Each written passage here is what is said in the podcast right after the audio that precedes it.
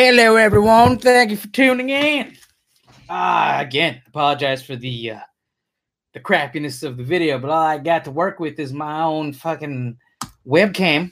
Uh, now, if you do want to listen to this, you can search for The Diaz Review on all of the major platforms. I actually just got approved for the iTunes store today. Uh, so today, on today's live edition of The Diaz Review, we'll be talking about, of course, the Oscars, and also Trump's new budget. And this last news bit, I read this article and I was just dumbfounded. Uh, patients in Utah who are being sent to Mexico to purchase all of their prescription drugs. It is all happening today, ladies and gentlemen, and on The Diaz Review.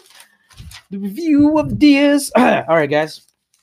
So let's go. I wanted to, I want to put the sweet stuff in the middle. Let's just go straight to the biggest news thing today. Trump's new budget. I'm just going to read a little bit here. All right. Uh, the White House is preparing to propose a four point eight trillion dollars budget that would f- fail to eliminate the federal deficit over the next ten years, according to an internal summary of the plan obtained by the Washington Post. Let me backtrack that. So that means that the Trump administration is putting forth a budget plan that they know for a fact will not stop or make the budget deficit go away, but they still want this plan to be in place to be used. I'm guessing it's probably so that they can at least help bring the budget deficit down to a little bit more of a manageable amount, because the fact that they're not closing the bu- the budget deficit does not mean that they're not going to try to help the budget deficit. When anyone puts out a budget, they always want to at least try to help. Basically, that means like maybe they're not going to be closing the budget deficit completely, but maybe they're going to be cutting it. I don't know. Let's read on. Instead, the White House financial plan is to say their budget proposal would close the deficit by twenty thirty-five. During the Trump first year in office, his advisors said their budget plan would eliminate the deficit by about twenty twenty-eight. This proposed budget will mark the third consecutive time that the administration will abandon the ten-year goal. That makes sense. It to close the budget is ridiculously difficult. You can't just close the budget clo- uh, like in ten years. We're talking about trillions of dollars. So uh, budget, so the budget deficit. Now, those of you who don't know what the budget deficit exactly is, the budget deficit is not a amount of money that the government is in debt for. Uh, what the budget deficit is is the numbers between the money leaving the government and the money being collected by the government. So the government is always collecting taxes in various forms, and it's always paying for things to be run all the time.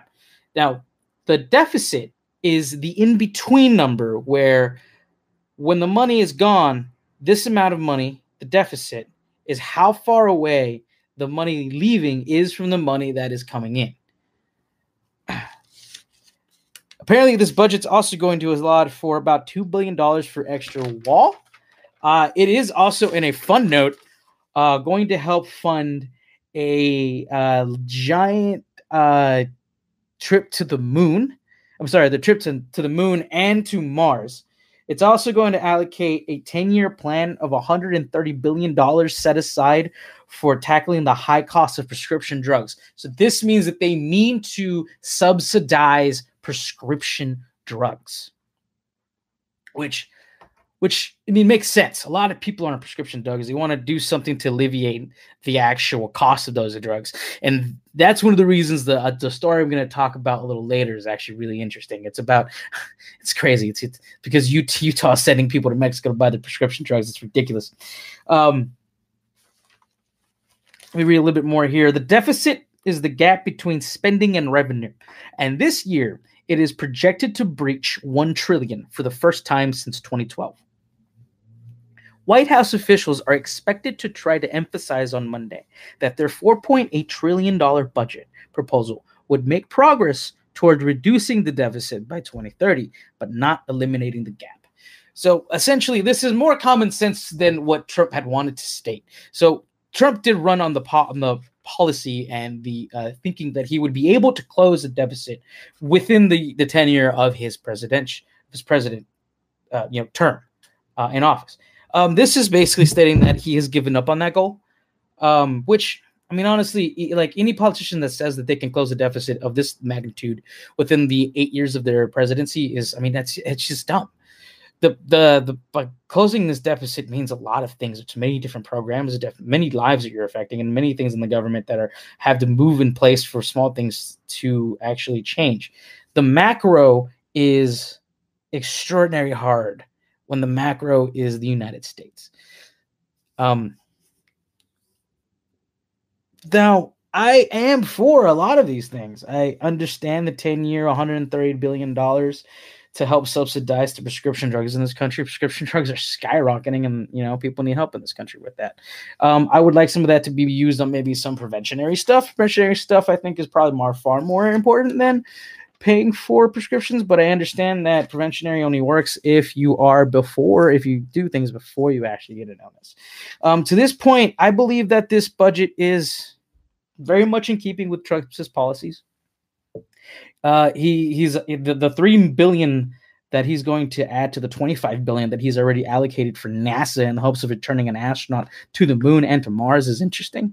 Um, it does make sense why we'd want to do that as a species, but I don't think that it's a very important thing to do at the moment. You know, I think that it's probably important to close up your debts before you actually decide to spend money on some other type of growth in your company, which at this point, the company is the United States. But I do realize that on a global scale, we are a country that um, needs to fight and, you know, uh, uh, fight and carve a way through any potential source of resources that we can. And, you know, space could be a gigantic source of resources. So I understand that. I don't agree with it, but I understand it. All right, let's do this crazy one out of Utah. Man, people in Utah are crazy. I'm just going to read about three paragraphs of this article from the Associated Press. Salt Lake City. Oh.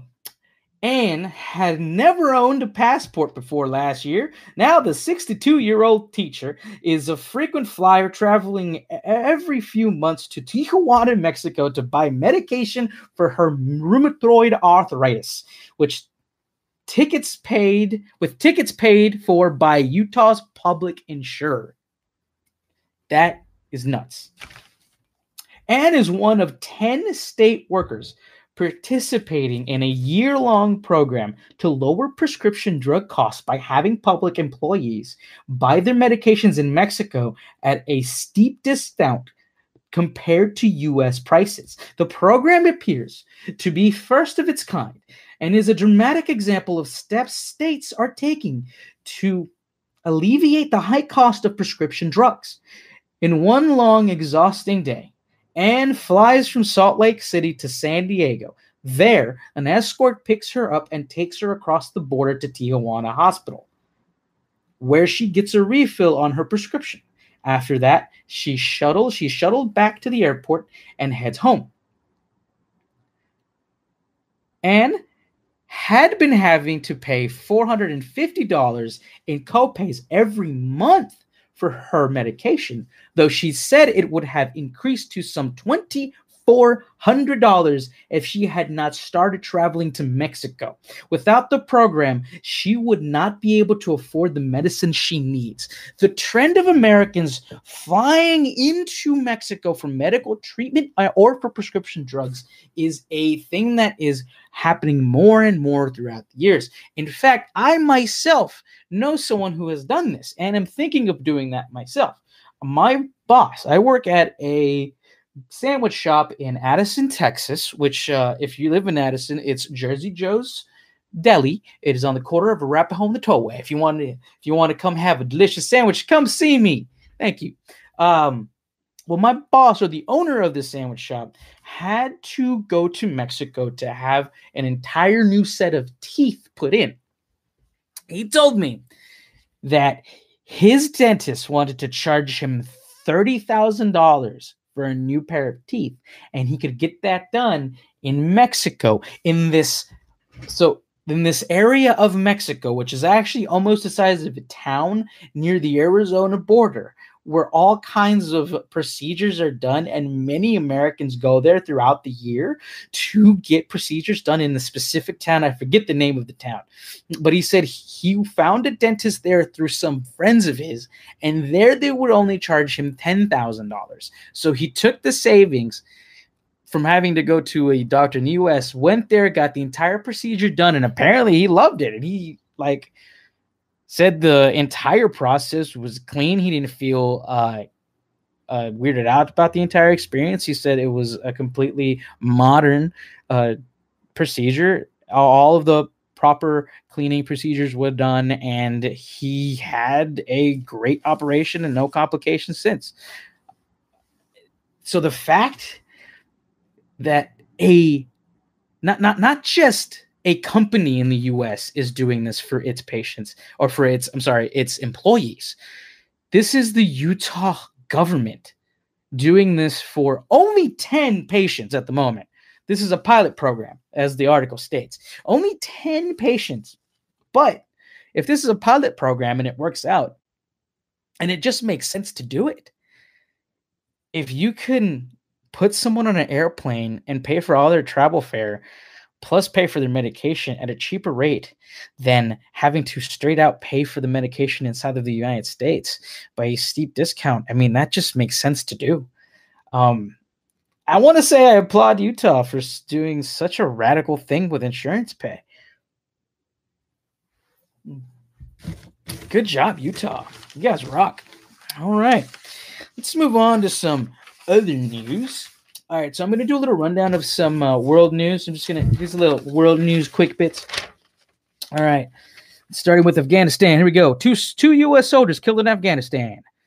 Uh, the U S Department of Defense has released the names of two American soldiers who were killed in an attack in eastern Afghanistan.